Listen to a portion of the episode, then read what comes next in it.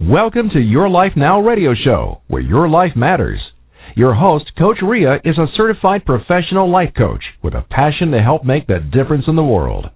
Your Life Now radio show brings you powerful resources and effective tips to help you live your best life ever. And now, here's your host, Coach Ria. Hello and welcome, my friends. I am your host, Coach Ria. Thank you so much for being here live on the air with me. I am always so grateful for you, for each one of you, for listening to my show live, archived, and also for downloading the show on iTunes. I do appreciate you all. Much love to you. Just a quick introduction. I am the founder and the CEO of Your Life Now. It's a professional life coaching company. On this show, we try to cover a lot of different topics related to our everyday life on a personal as well as a professional level. Some of the areas that affect our life are as follow but not limited to our personal growth, professional growth, money, finances, spirituality, health, fitness, and also overall the quality of life. On this show, we have guests that come and help me along the way, and sometimes I host the show solo. Before I bring on my guests, I would like to set my intention as usual. My intention of doing this show is to help inspire you.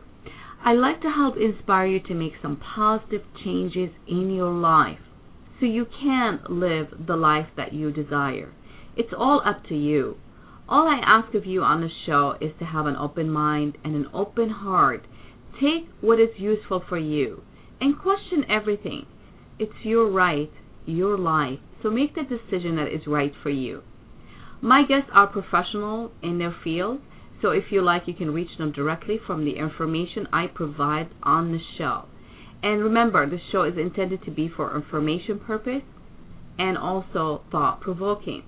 If you'd like to know more about me and how I can help you and be in service to you, please visit my website at www.coachingbyria.com. You can also send me a message here on the show, so make sure you follow the show for up to date information.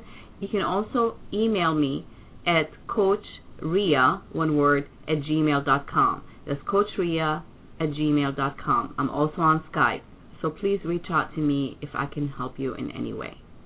Our guest today is Eldon Taylor. Eldon is an award winning New York Times best selling author of more than 300 books, audios, and video programs. He is the inventor of the patent InnerTalk technology and the founder and president of Progressive Awareness Research. Eldon has been called a master of the mind. He has appeared as an expert witness on both hypnosis and subliminal communication. Eldon was practicing criminalist conducting investigations and lie detection examination for many years. Eldon is listed in more than a dozen Who's Who publications, including Who's Who of Intellectual and Who's Who in Science and Engineer. Eldon is a fellow in the American Psychotherapy Association and an internationally sought after speaker. Eldon's books and audio video materials have been translated into more than a dozen languages and have sold millions worldwide. Eldon is the host of the popular radio show Provocative Enlightenment on Hay House Radio. He has interviewed some of the most interesting people on the planet.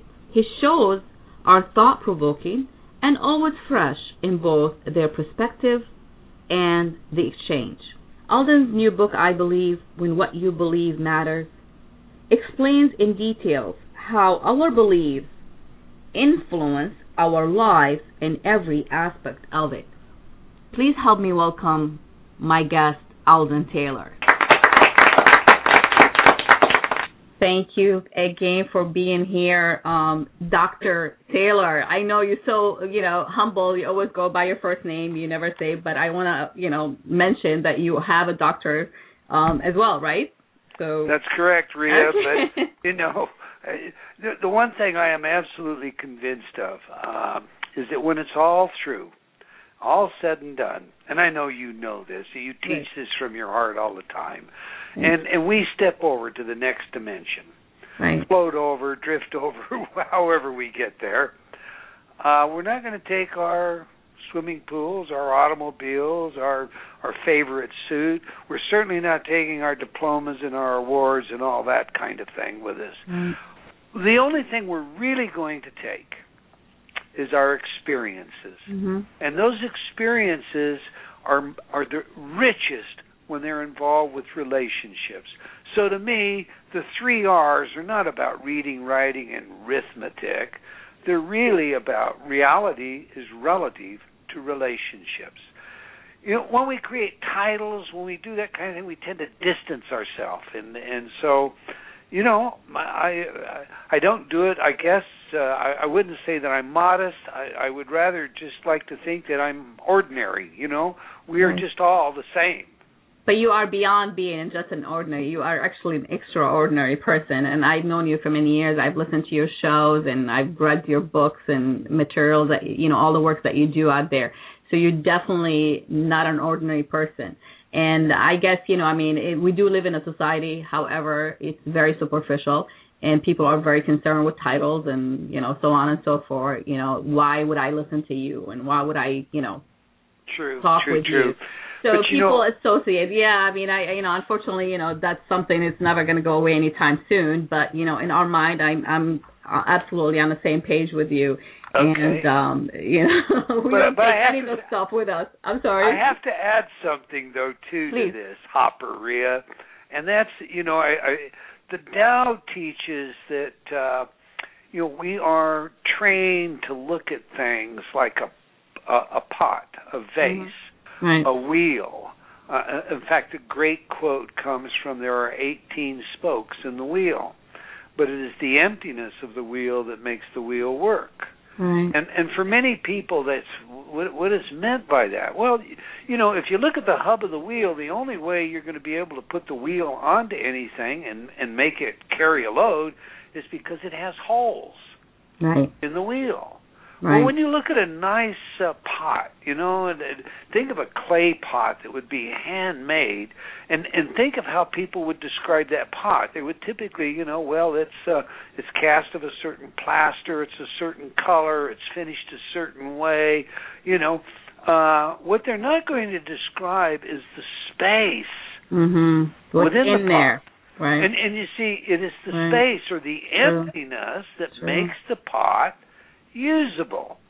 In a very real sense, you know, if we can just if we can get ourselves in a frame of mind where we realize that in the order of the universe, we all are both material and non-material and sometimes it's what we don't do sometimes it's it's the space in us that gives rise to the uh, our abilities to be as unique as we are Absolutely. And you know that takes us into um, you know my thinking about what you were just saying. Also, it's our own perception of what we look at, right? What Yes. we create, of course, our reality and how we look at things and how we perceive life as whatever it is. You know, so when we look at a like you said, you know, you look at a bowl, you looking at the outside, it's made out of cast iron, it's made out of this, and you made out of that, but you really never really paid attention to the real thing, which is you know how much space is in there. What is hold what can it hold? What you know the specification you know the processing all that information to see the value of that whatever it is that you perceive perceiving it is right? That's Um, right or you you know in in other words you know you you take it and say you know what I have no use for this. So let's move on to the next one because there is no use for me on that. And that takes me into your book i believe. I mean i i really truly believe that your book invites people to a new state of awareness you know. And i've been teaching this you know for for quite a you know a few years now. And i truly believe i'm still questioning and i still learn and i'm still curious I ask a lot of questions.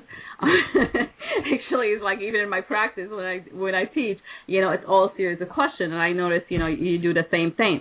But why do you really believe? And and if you heard the beginning of the show, you know, I mean, there's a lot of different areas that affect our life. And I, I, from my own perspective as a coach, you know, I, I look at things like, you know, what we think you know, obviously in our programs, our mental programs, our own beliefs that we had been inherited or had um, learned throughout our life, you know, affect how we live our life. I mean, there's no doubt about it. But I'd like you to take us a little bit more in depth into this. Why do you really believe, or why do you think, we don't want to keep repeating the word beliefs here because we want right. to talk about the actual, the belief system that we have. Why do you think it affects our life in every aspect of it? Well, you know, the answer to that is I believe it from a number of, of, of different domains. And, and, and, actually, we have, you know, I don't know, 10 or 12 questions in your last statement. So let me just kind of pick it up. I know, right? okay, yeah, that's good. I like it. I love it, Ria.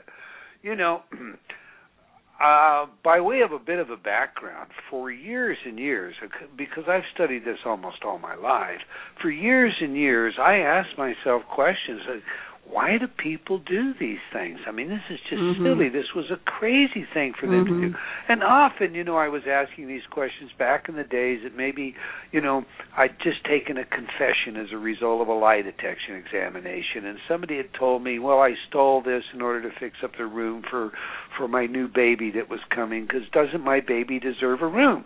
In other words, they were rationalizing away right. what they were doing based right. on a need somewhere. You know, and and as you know, we we ran some studies at the prison system, and and we discovered out there that that they displaced responsibility by and large for their activity uh, by blaming it on society or blaming it on their parents. I mean, ah, but for the grace of God, there go you, kind of thing. So you know, what it all sorted down to from my life experience was these people have got a fundamental flaw in their belief system. Right. not their not their religious belief but their life beliefs. Right. Uh, okay now from an academic standpoint you go into the literature you conduct studies you you know you look at the research that's been done. And when you're all said and done from an academic perspective you also walk away and say it is life beliefs, period, end of quotation. You know, mm-hmm. this morning I received an email from Edward Adelson. Uh, he's uh, the Department of Brain and Cognitive Sciences, Computer Science and Artificial Intelligence Lab at MIT. Mm-hmm. Um, and and you know this was all about one of one of the illusions that he has that I that I just absolutely love because what it amounts to is here's a chessboard and we are so conditioned, so perceptually predisposed to see what we expect to see that, that when we look at this chessboard, we know light, dark, light, dark, light, dark is the pattern of the chessboard. Mm-hmm. However, if you take two pieces that are the same shade of gray and place them in light, dark, areas. In other words, you place the two, one in the dark and one in the light, you will still see light dark even though they're the same shade.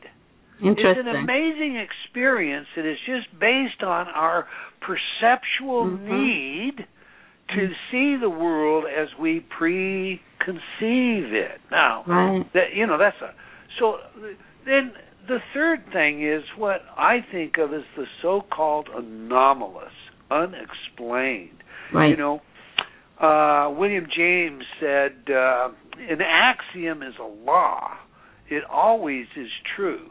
So if you say a all crows are black, I only need to find one white crow to know the law is false." Well, now look. When I went to school, college, I was told in, the, in sometime in your 30s, brain cells begin to die and the brain is one area where those cells do not replace. False. Neuroplasticity. We know right. that's false. Right. Okay, I was told IQ is fixed. False. Mm-hmm. IQ is mm-hmm. not fixed. I was told uh, DNA is hardwired. False. Epigenetics shows us that your belief, what what you think, the the stuff in your mind influences your DNA. Well, these things begin to explain white crows. You know, we have multiple personality disordered patients in this world that in one personality blood sugar is normal snap your fingers they change personality they're hypoglycemic one uh, personality they they're impaired seriously impaired vision The next personality, they have perfect vision. Snap your fingers. It, it goes on. One personality, there's a tumor, cancerous tumor. Snap your finger, that tumor on the on, on the arm, the size of maybe a golf ball, disappears. Mm. One personality eye color is blue. Snap your fingers, eye color is brown. Now, wait a minute. What's happening with these people? Well, listen, the personality change takes place, and I'm not Susan. She's a stick in the mud. I'm Susie. I have fun. I party. in other words, listen, I have changed my memory. Right. I now have a different belief system about who I am. I that belief system suddenly impacts my physiology. And almost like I say, as fast mm-hmm. as snapping your finger, the physiology changes. Well, you go, wow, wait a minute, how's that possible? Well, the fact is, you may call it a white crow. We may think epigenetics underlies the, the, the actual mechanic of it, but it takes place. And the only thing we do know is that what has happened is the mind, the belief, the memory has changed. You know, you know, you know, we, Eldon, you said ahead, something, Ria. and I just, I'm sorry, I just wanted to, uh, to, to put this point on, and you said it yourself, the know part. I think it's really limited by how much we know. You know, so obviously, you know, if they can't explain a certain things, or they say like, you know, the the cells in the brain died after a certain age, or and they cannot be replaced or whatever, because at that time when that research was done, that's what the information was they didn't they based it on what they had at that time as well. Well, and and science is a moving target, and we have to understand that. So, yeah, I mean, I assume you're referring to when I went to college and they gave us all this sick stuff, and right. today we've learned that hey, that's just not true. And right. the interesting thing is we're learning even more. I mean, listen to this. You'll love this one. I attended a CEU a couple of weeks ago, right. and th- this was a, a neuropsychology um, CEU and uh, the facilitator was a neuroscientist. So the entire day was about hard research. This study showed that. The you know fMRI showed this. This study showed that. It was just data, data, data, data, data. Okay. When we get to the conclusion, the very end, there were two takeaway points that were made. Now these are really important takeaway points. The first one was you absolutely can change. Not only can you change your IQ, change your personality, you know, but you can even change your the physical nature of your brain. You can add gray matter to your brain. Okay, maybe we'll discuss some shortcuts as to how you can do that before we're off the show. But the but change is absolutely possible. The mm-hmm. second takeaway, and this one will floor you because this is neuroscience. Now I'm not talking about metaphysics. And I'm not talking about, you know, something in the ether. This was a this this was a continuing education course for behavioral scientists, um, you know, the healthcare providers, the the so-called experts, and this was a neuroscientist giving this. And the bottom line, the second takeaway, you can only change mm-hmm. what you believe you can change. Absolutely.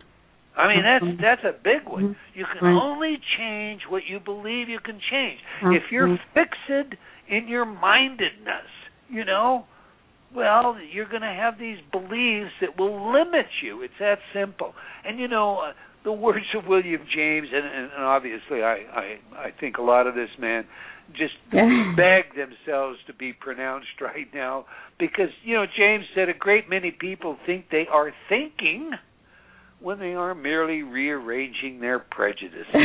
true to that. True to that. Absolutely. Yes. That's so true. I mean, you know, obviously that's that's all brought in into, you know, um what we have accumulated over the years and beliefs about, you know, what life is and certain things and certain matters and certain relationships and everything, all the areas that, you know, that affect our life.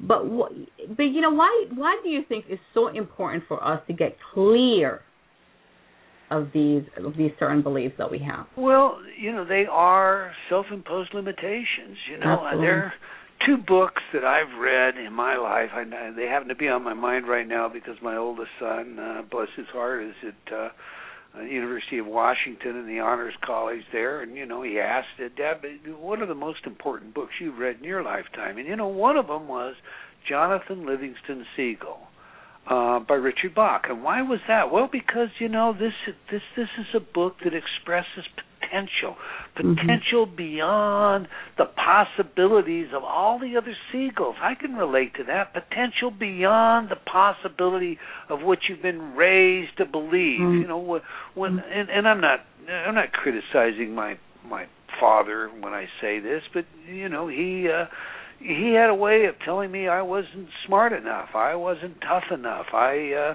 you know, I, four eyes. I would never amount to anything. I, you know, I, it, and and I can tell you from my own personal life that that had a tremendous influence uh, on on breaking out of these self-imposed mm-hmm. limitations. You know, here's a story that I, I I really like.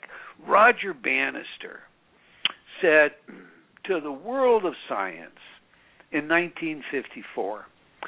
Don't tell me you can't run a mile in under four minutes because I know I can. And they say, well, it's physically impossible. I'm sorry, you you're, you're mistaken. The the the scientists, the physicists, the medical doctors, the physiologists. I mean, they calculated stride length, etc. Listen, some historians even attempted to discourage him by telling him about Greek runners who had the best runners who had been chased by wild animals and they couldn't run the mile in under four minutes. All right, well, now listen. In 1954, Roger Bannister ran the mile in under four minutes, and that was amazing. He said, throw off all those imagined rules. I'll show you. but here's the real important thing out of that message. To me, not only was he a Jonathan Livingston Seagull, but he performed it in front of everybody. And within a mm-hmm. month, his record was beaten. Now, Mm-hmm. remember, it had never been done. So within a month mm-hmm. now, his record is beaten, and 24 more runners within a year ran that mile in less than four minutes. There was a imposed boundary on everyone. It was like a collective belief. The second book Right. that has had that import on me is the book called The Politics of Experience by Robert Laing. And the uh-huh. reason is it's a contrast to Jonathan Livingston Seagull. Laing says in his book the condition of alienation, of being asleep, of being unconscious, of being out of one's mind is the condition of the normal man. He says society values its normal man. It educates children to lose themselves and to become absurd, and thus to become normal. He goes on. Normal men have killed perhaps 100 million of their fellow men in the last 50 years. We are not able even to think adequately about the behavior that is at the annihilating edge, but what we think is less than what we know. Right. What we know is less than what we love. Right. What we love is so much less than what there is. And to that precise extent, we are so much less than what we are. Wow. Juxtapose those. Here's the bookends. On one hand, the total potential. On the other hand, the denial of who we really are.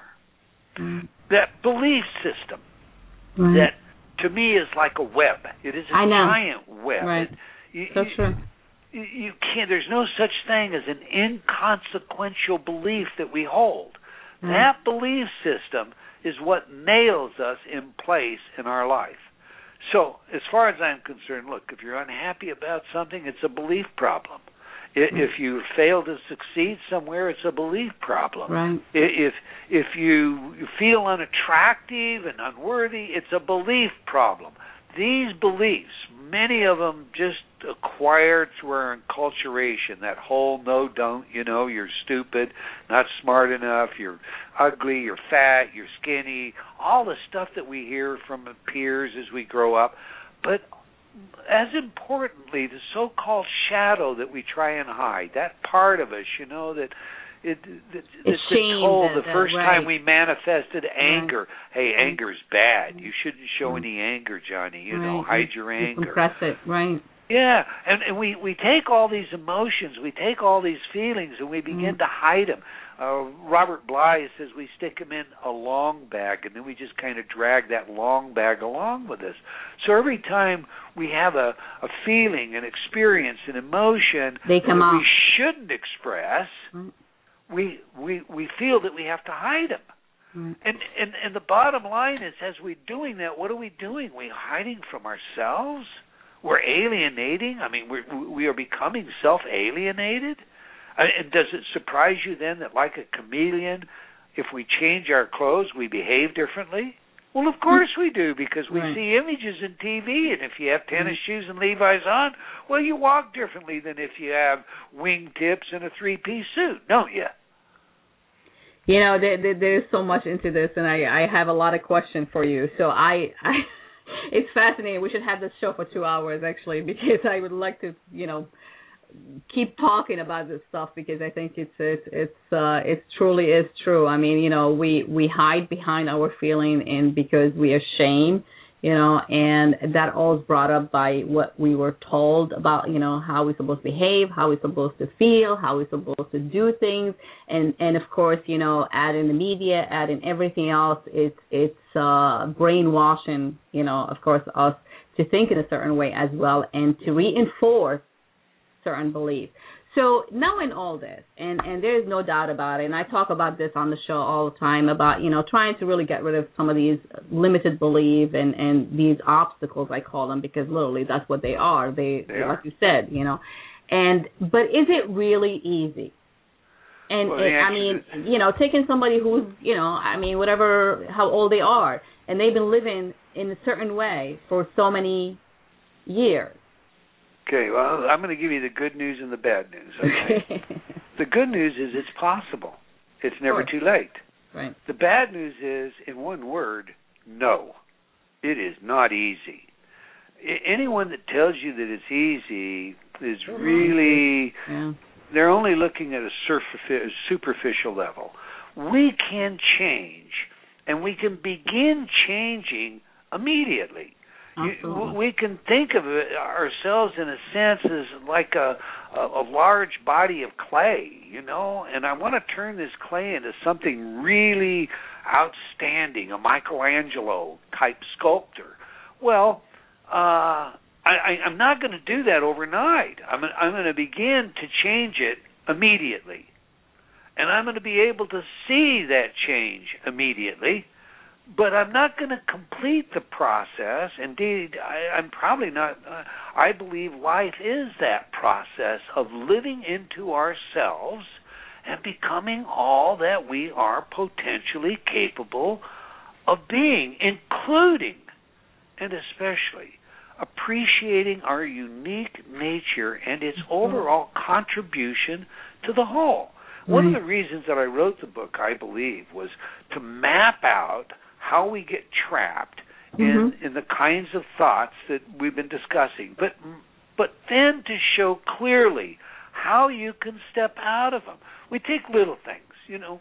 I, I like stories, and I think stories are very teaching in their nature, but many people aren't aware and you remember a story for a long time after you remember just you know some lecture um many people aren't aware, for example, that little things. You should just just be, you know begin with yourself, and you say, you know, I, I want to be a better human being. Where can I begin? Let's just assume that today you said, well, I'm going to begin from a point of integrity. Well, what is integrity? Well, you know, uh, the average person we understand lies three times an hour. That's quite a few lies in a day. Now, most of them are innocuous, you know, they're just little extensions of this or that, but Right. you know, Right. uh it's still nevertheless that's that's quite a few in a day, right? Right. So maybe what I'm going to do is I'm going to change by I'm not going to tell any more lies unless it's a beneficial lie, and and that can happen. I mean, listen, your mother and father in an automobile accident will be that, but in this hypothetical, one dies, the other's in the hospital. The doctor says, whatever you do, don't tell them that, you know, your father died, and, and so you you know you're not going to walk in there and when mom says, "How's your dad?" Oh, he's dead. so there are right. there are times. Right, So we're, I we're talking about okay, right now. Listen, why would I want to do that? Well, for two reasons. The first one is you may not know this, but the hard research shows that every time you tell a lie, you actually weaken your immune system. Hmm. That seems kind of incredible, doesn't it? Well, I'm going to tell you something else. Every time you fake a smile, Oh the yeah. brain doesn't know you're faking. It pours positive neurochemicals on the system, and you feel better. Right. You're just hardwired in certain ways, you know. Uh, one of the things that I like to show audiences, live audiences, and if you'll bear with me, Rhea, I think we can do on the telephone. Please Uh, do. to the entire audience out there, and to you, whether you're sitting or standing, you stop for a minute, you pick up your right foot, and I want you to just move it in a clockwise circle. Are you doing that, Rhea? I Are am. you moving? Okay. Now I want you to draw a six in the air. Draw a six, Six in the air. Okay. Okay. Did you draw the six? Okay. Uh, Yes. Did you notice that your foot didn't continue to go in a clockwise circle? Yes. Yeah. Now why is that? Why is See? that? You sound Okay. You see, you are hardwired to perform in a certain way because there are mechanics Right. involved in Okay. in in your mind body that you you that we just think of as our vehicle that we drive around on here on the earth okay so understanding that you're hardwired there are things like faking the smile or telling a lie that impact your physiology. They're not Yeah. separate. They're not distinct. So the, and the research shows us that. Okay now so let's say that we decided honesty. I am going to practice honesty. The second reason you would do this is because what you're saying to yourself is, I'm an honest person, I'm a worthy person, um, you can trust me, I'm the kind of person I would like to meet, I'm the kind of person I would like to do business. You have increased your value immensely. You know, Jon Huntsman tells a story that I just I find incredible he uh, he sold one of his businesses uh, on a handshake. And by the time the attorneys got every all the paperwork put together, several months had gone down the road, and the business was worth double what he'd agreed to sell it for. Fifty-seven million more dollars than what he'd agreed to sell it for. So when they got time to go to the closing table, everyone met, their attorneys, etc. There.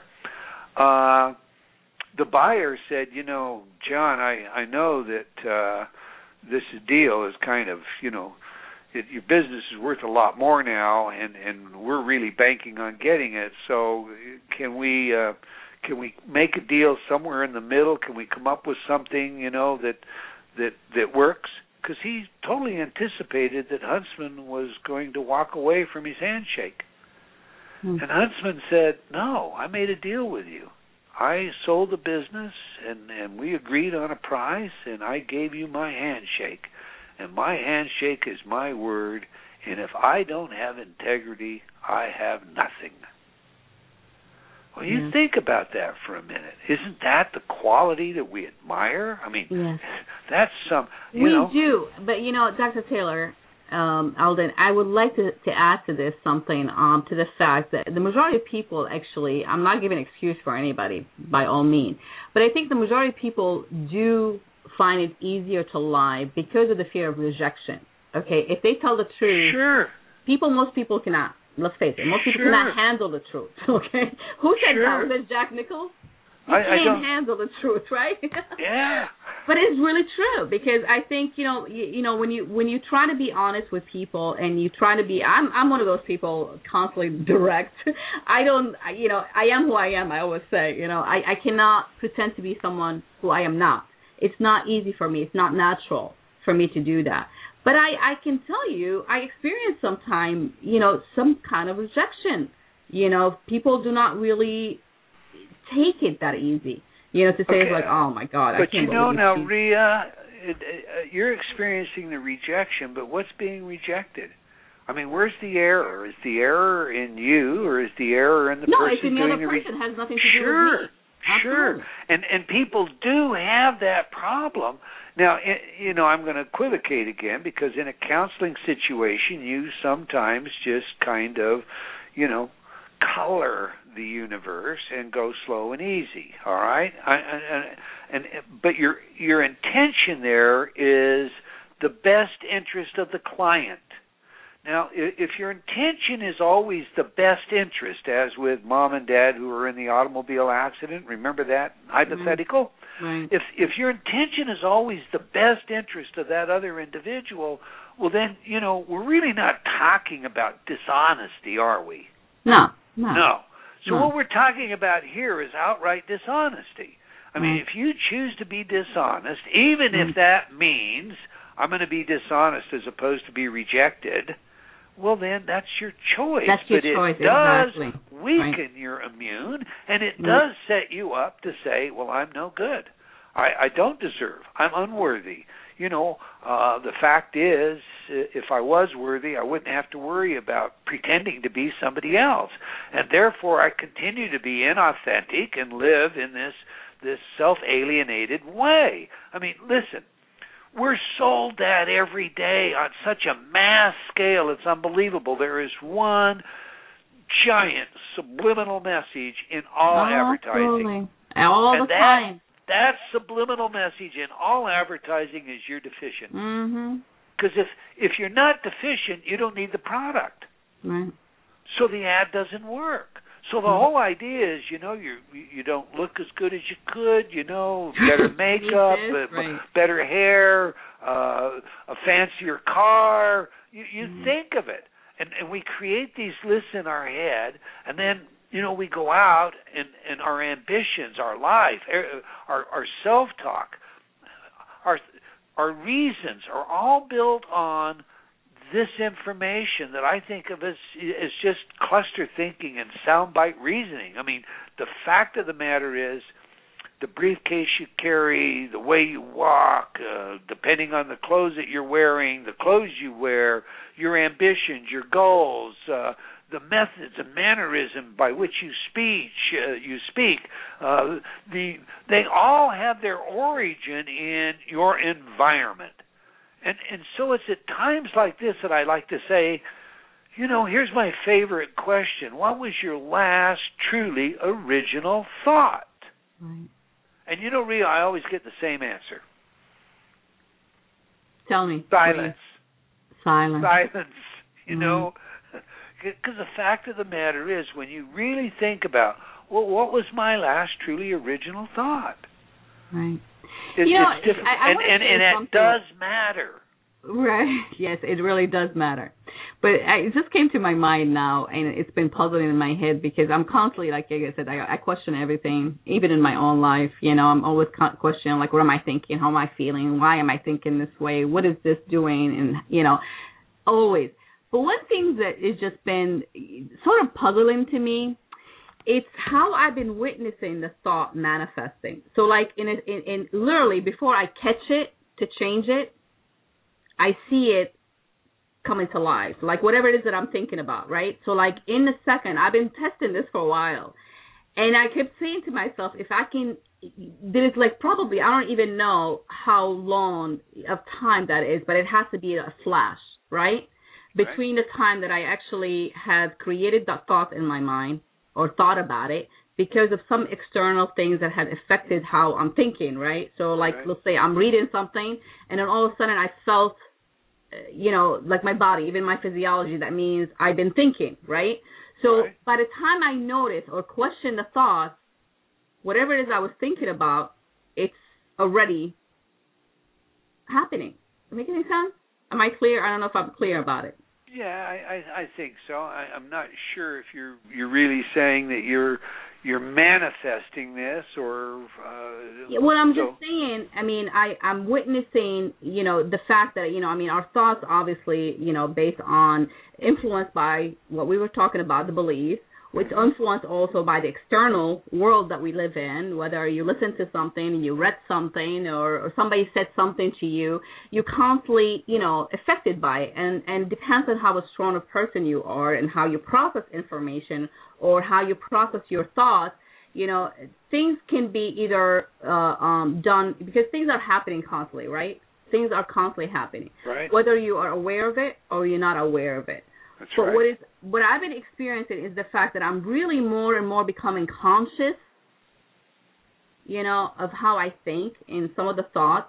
But sometimes I can't catch it to change it. If the thought is not just my liking, right, and Okay. it's been influenced by an outside force, Right. whatever it is, Right.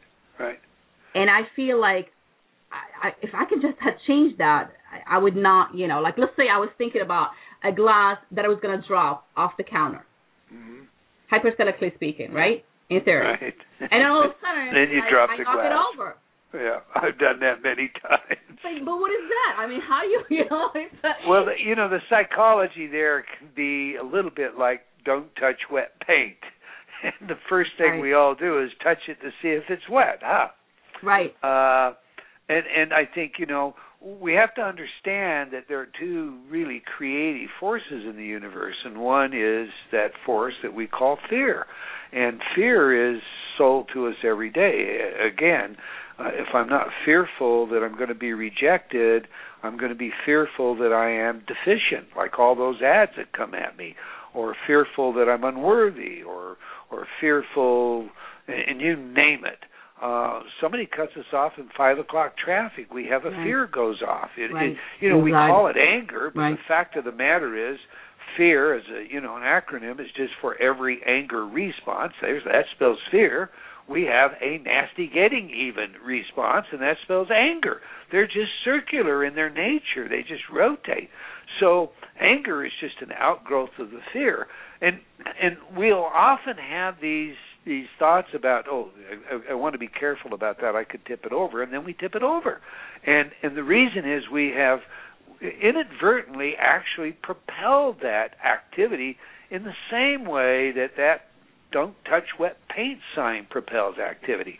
Now, the interesting thing to me, most interesting thing to me about what you said, had to do with your ability to monitor your thoughts Mhm. and halt some thoughts. Because Mhm. that's see when what I try to do now is if I if I see something and I think, you know, if if I set the drink there, I could spill it and then it Mhm. could get on my computer. Right. What I do at that moment is I say, cancel that for I know, cancel, cancel, cancel, can- yeah. I and you know, and it does clear an honest to goodness news space. Right. And then I might also make some adjustment just to be careful. But the more conscious, and I think of it as being mindful, truly Right. mindful, you know, Sure. the more mindful we are of our moment by moment, the more aware we Mm-hmm. become of these potential hazards, if you will. Mm-hmm. And and so there, it's good to recognize them. It, it, that's healthy. Uh, and then you know mitigating them with a cancel cancel and maybe making a slight arrangement as to where I set Mhm. that cup with Mhm. relationship to Mhm. my computer. That too is helpful. What I have done is I have become mindful, and the important thing there is then when the thought comes in that tells me I'm not good, I don't Mm. deserve, uh, I, I I I should be afraid because I'm going to be a miserable failure. Um, you know, life sucks and then you die. Right. Uh, I don't get even. I'm going to get evener, and all those negative, self-destructive kinds of thoughts that people can have. When they come in, I can stop them and I can replace them. I can consciously begin to change that. One of the things that I do in the book, I believe, is give you many, many ways that you can change this stream of consciousness that goes on inside because that stream of consciousness is a mirror on your true beliefs. And I'll tell you, those beliefs, I mean, They're they are powerful. so powerful, it's unbelievable. And I we know. can get ourselves routinized, Mm. if you will, into patterns. In fact, you know, uh, as you were talking, I was reminded uh, part of what you were saying about you know your reality, expecting it the, the way other people expected it, Mhm. uh, and so forth. Reminded me, you know, there's a tropical island that's uh, halfway across the world, actually. Um, where the islanders, uh, the island is is called Tanna, where the islanders are still waiting for a pilot to return. And, Mhm. and you see, back in the Second World War, the end of the Second World War, a pilot, I think his name was Frum or something, John Frum, uh, flew into the island with a number of supplies. Right. And um, they built a bit of an airstrip, and for a while they they brought supplies in, and well, you know, everyone on the island prospered. Uh, there were extras uh, of of all kinds of things that these islanders had never be, never been aware of, ranging from candy bars to you know to radios. Uh, then, of course, the military pulled out. Johnny's GIs left. Uh, I think there was like 40 of them at one point on the island, and so the island now every year has a celebration and they're waiting for John to come back. I mean, they have their own in John they trust, you know, in John I trust. He will come back. And they have gone to the extent of maintaining a runway, this old dirt runway. They have a dummy that they set up in a chair in, in what used to be like a, a a control tower. It wasn't a tower; it was just a cabin, and and with a with a hat on, etc. They have gone through. They have done everything they can do to reenact exactly the way it was before those GIs left, and and they know that one day he will return and he will bring this back because he said he would bring it back. Yeah. Now, that's a routine, routinized belief system that set gives rise to a whole set of behaviors and those behaviors get carried out not just by an individual but carried out by a whole society and all of a sudden you have the world believing the four minute mile cannot be beaten, or that brain cells die and don't regenerate, or that IQ is fixed, or personality mm. is fixed, and and you name it. Listen, one of my favorite areas is to look at the coincidence, and I put that word in quotation marks, between the arrival of Newtonian physics and the disappearance of levitation you know, there was a time that levitation was really pretty common, uh, reported everywhere. There are a number of Catholic saints who were sainted for right. levitating, and you know, if you read some of the older books on, uh, you know,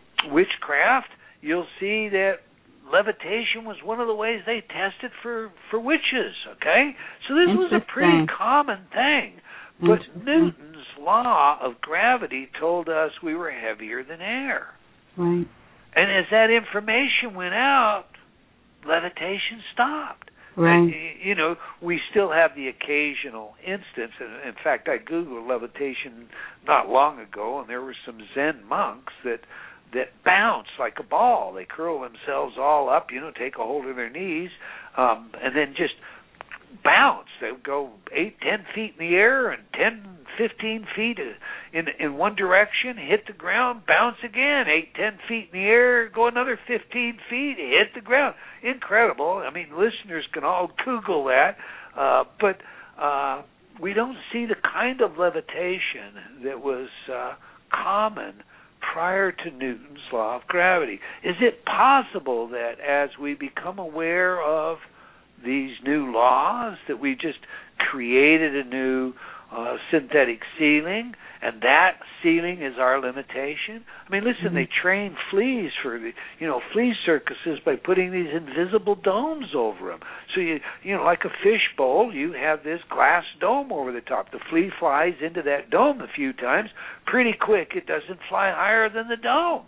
Right. Now you can take the dome off and it never tests it. It's like the elephant tethered when it's young with a huge chain, but when it's older, tethered with almost a shoestring. It reaches the end and it knows that's as far as it can go because as a young one it raced against that chain and slammed itself down time and time again.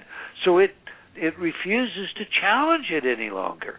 And so much of where the human condition is is locked into this way of believing, this way of acting, this way of thinking, and that is a travesty because there is so much potential in every human being that you know if there's anything that I can do with my life to awaken that potential, uh, let that be what I do 24/7. Oh my God, this is so much. Yeah, I have to tell you, I'm. I didn't even want to take a break because I'm. I'm trying to get as much as we can, you know, with you. Um, Eldon, please promise me you come back again, and and you know, uh, I, I still have a lot of questions, and I hope you you're okay with the time. Um, you know, I mean, let me interrupt you. Of course, I will come back anytime. I love oh, you. I, I, I enjoy I'm having conversations. Grateful. I love what you do. So now oh, I'll shut up and you. let you go thank on. Thank you, thank you, thank you so much. I also want to thank everybody in the chat room. I see a lot of people logging in and out the chat room, and some people from Greece. And John signed in, and I think he probably out now uh, from Greece. Hello, John. And uh, um, it's always great. I'm, I'm always grateful, to be honest with you, to be doing this show. But back to the beliefs, um, uh, Eldon. Now, beliefs affect a lot of areas in our life okay from it, it, it affect our relationships but I, I i think or i believe you know everything in our life is about relationships right whether it's it's someone yes. you know close to you someone far from you anybody that you come in contact with right yes so yes. if you have such a belief about how relationships should be you know you are limiting yourself if your health is the same thing. You know you you talk about it in your book. Can you expand a little bit about some of these areas that you really feel you know our beliefs really really could be harming us more than you know? Well we we all hold lots of if you will dissonant thoughts. Um so we can start with relationships. You know, the fact of the matter is, if you want to have a good relationship, you have to be a good relationship. Um, you, you know, when I talk to people about relationships, you typically hear things like, uh, "Well, they don't do this for me, and they should do that, and I expect this," and and you get all these kinds of uh, codependent arrangements. It's almost like you have tacit agreements, you know. Um, well, I did this for you, so why wouldn't you do this for me? Uh, this person just drives me crazy because of the way they have their toothpaste on. Our belief system about what a relationship is and how that relationship should operate is whether or not, I mean, it determines whether or not the relationship will work. Today, more than half of the marriages, first marriages, end in divorce, and mm-hmm. over 70% of the third marriages end in divorce. The number is in the middle for second marriages, and and that, and that all comes down to what you expect out of a relationship. You know, I talked with Arielle Ford not long ago about her book Wabi Sabi Love. And wabi sabi is a it's a Japanese ascetic. It, it essentially says this, you know, it is the imperfections in the world that make the world wonderful um, so according to Wabi Sabi, if you had a vase and the vase had a crack in it, well, you'd turn that crack out so that everyone coming in would see it first. You might even light it up so you see that. It's kind of the Persian idea that you can't make a perfect rug because that would offend God. So we, we sew in an imperfection by design. Right. All right, look.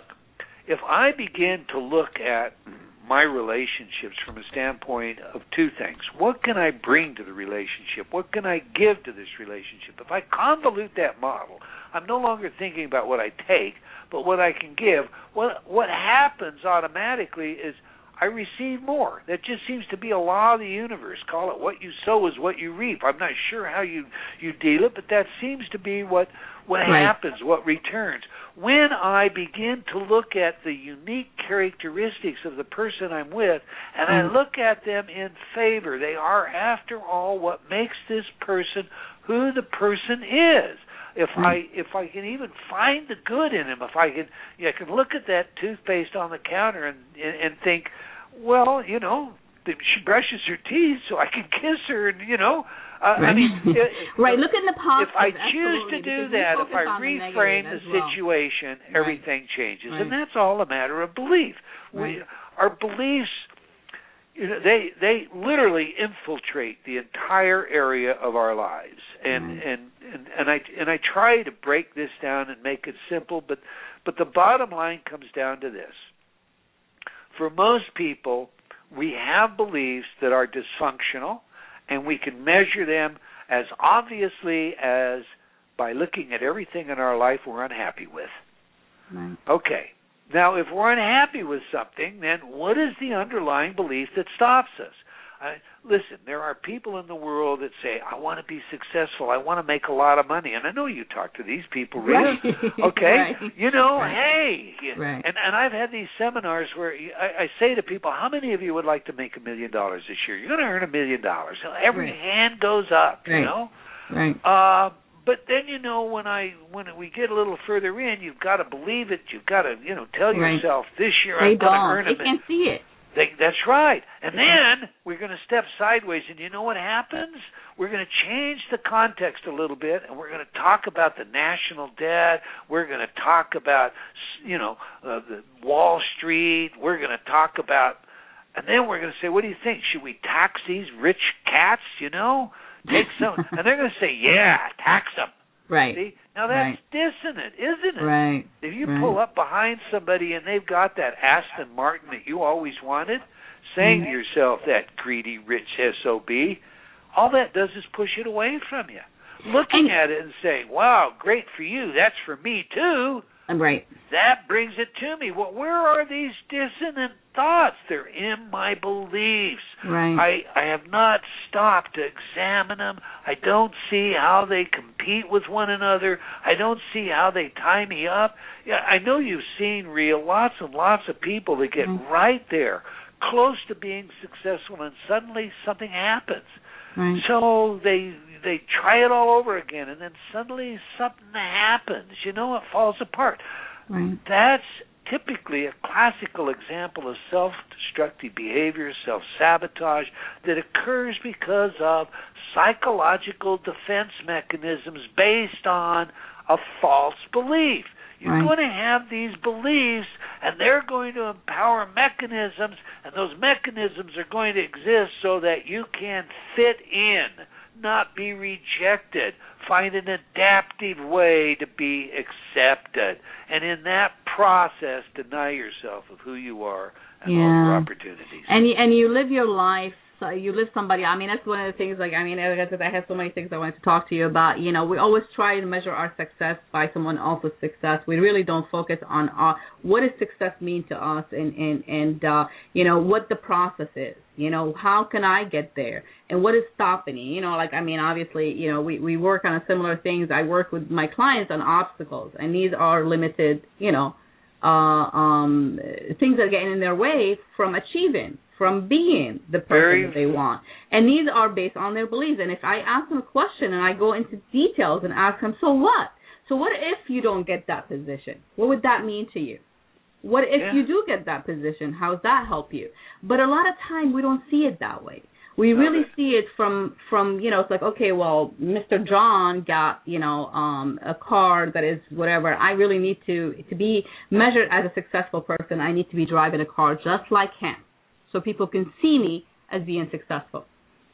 That's a very valuable point. You're absolutely right. You know, we we need to recognize our uniqueness, and we need to judge our success uh, uh, on, on the basis of what it is that gives rise to our own happiness and how close we have come to fulfilling our own potential. It isn't about what somebody else does; it's about what we do. You know, all that we can possibly do with our lives is but the only way we can return the gift the giver gave us when we were created.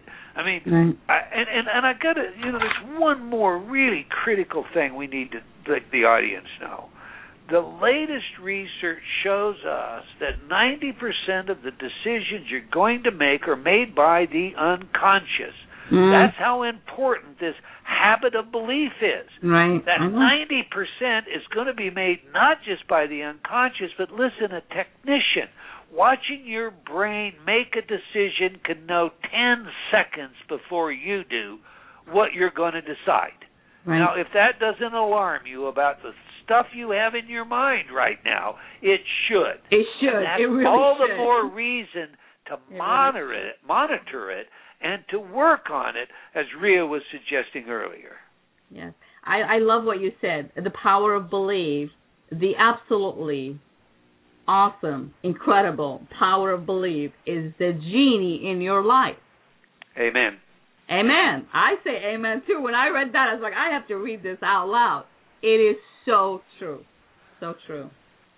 So true. Well, Eldon, I kept you, you know, right at the hour. We didn't take give you any break. I apologize, but let me tell you, Oh, I loved I it. even I covered loved it. half of the stuff I wanted to cover with you. I, you know, I mean, when I talk about hypnosis, and I, I one of the things. Let me let me ask you one more question, if that's okay with you. Okay, go ahead. That came to my mind, and I, I kind of like want to answer your own question because I read that in your book. You said, "How do you view yourself as a noun or a verb?" And I'm gonna a- like, if you were to ask me that question, I will tell you I view myself as a verb. That's So can good. you like uh, um talk a, just a briefly on that? Sure, sure. Uh, real quick, like years ago, uh, as a student of metaphysics and philosophy, uh, I encountered uh, some of the work of uh, the, the great philosopher and geometrist Pythagoras. Pythagoras had a mystical school. In addition to being the musician, mathematician, etc., he was a mystic. And this school was called or known as the Pythagorean Brotherhood. And of course, there were certain criteria that had to be satisfied before you could enter the Brotherhood. One of the final, the, in fact, the final test was you appeared before the entire Brotherhood, Pythagoras included, and you announced one thing you could profess to know as absolutely true, absolutely certain, the so called epistemological certainty. You knew this without a doubt. Okay? Right. Now, Right. on cue, the Brotherhood would challenge you over that.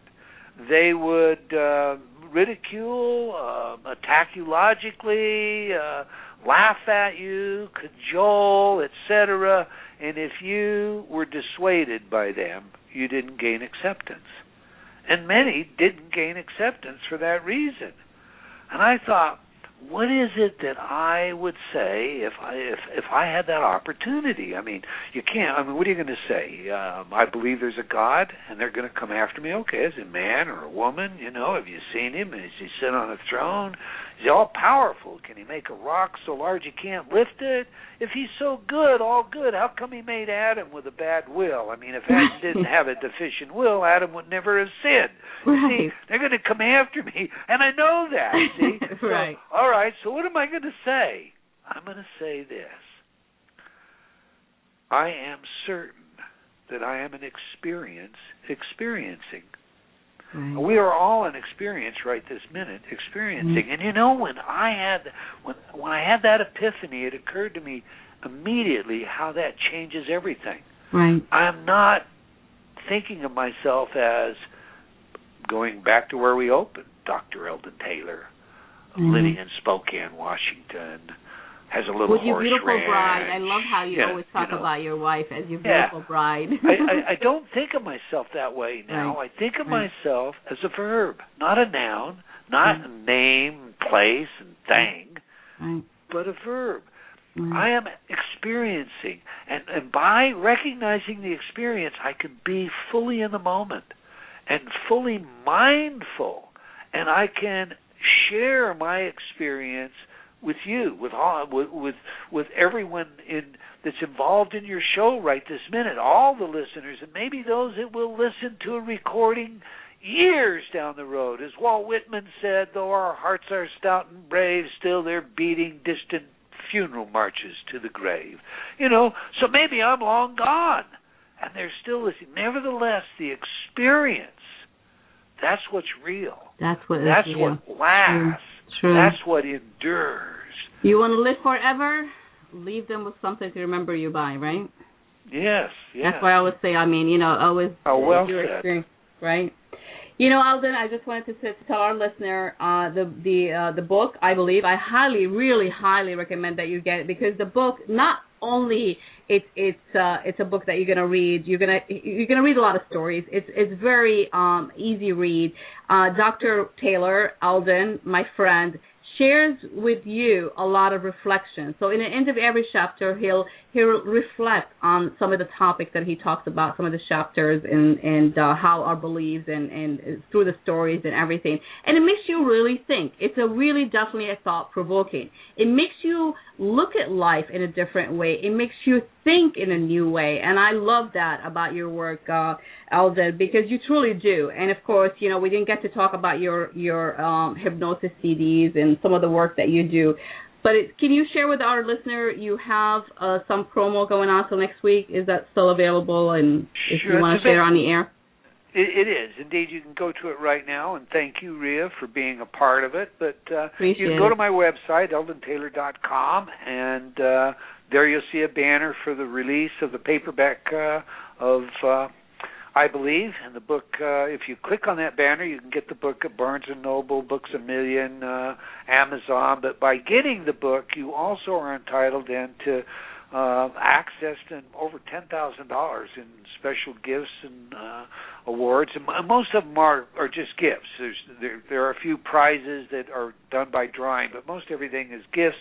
And and the illuminaries like Ria, uh, hundreds of them have offered some special uh, gift of their own, Right. just just as you know their way of saying, "Hey, we want you to read this book. This is an important uh, important book. This can help you in your life." And and I am truly do very believe so. grateful, very grateful to you, Ria, and everyone else who's participated. In Oh, you are so beautiful, and it's always my pleasure. I mean, obviously, what we I'm saying here is I am part of the campaign uh, um, the, with the book launch for Eldon, and I'm also offering uh, uh, some gifts on on the uh, through the book launch. And Eldon, I promise me you'll be back because I have so much stuff I want to talk with you about. Lucky me! I can't wait, Ria. I You're love great. You. I really, truly, I think you are a genius. I know you. You're such a modest and humble person, but you, you, you, you have so much that you can share with us, you know, and and teach us. And and uh, please continue, continue your amazing work and share it with us. And I, whatever I can also be in any service that I can, you know, spread the word. Please reach out to me as always.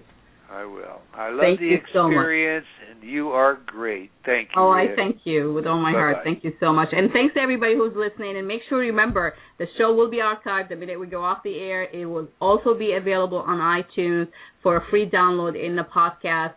Download it, listen to it. I think Eldon said and shared with you a lot of great information. And please question everything and, and question your beliefs and why do they exist in your life and, and where are they coming from? Are they coming from place of love or place of fear? And when you're afraid of something, ask yourself why.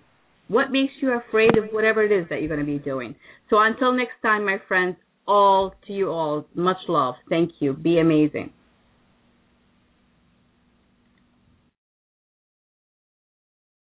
Your Life Now radio show with Coach Ria will return in just a few moments.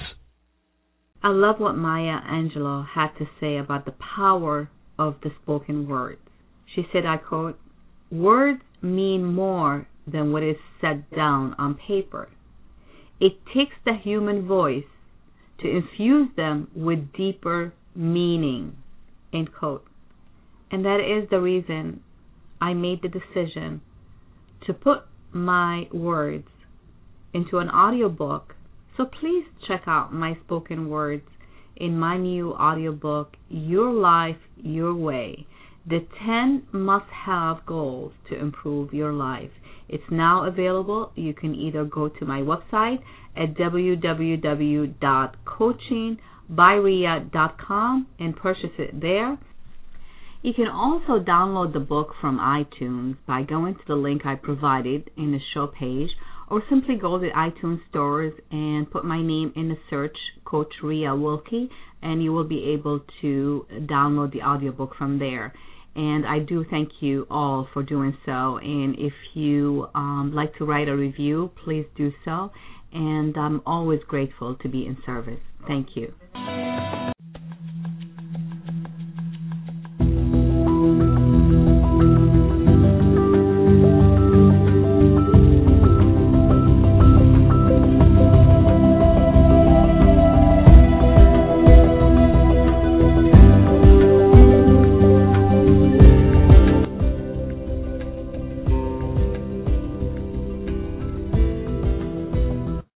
Judy was boring. Hello. Then Judy discovered ChumbaCasino.com. It's my little escape. Now Judy's the life of the party. Oh, baby, Mama's bringing home the bacon. Whoa, take it easy, Judy. The Chumba life is for everybody. So go to ChumbaCasino.com and play over 100 casino-style games. Join today and play for free for your chance to redeem some serious prizes. ChumbaCasino.com. No purchase necessary. Void where prohibited by law. 18 plus terms and conditions apply. See website for details.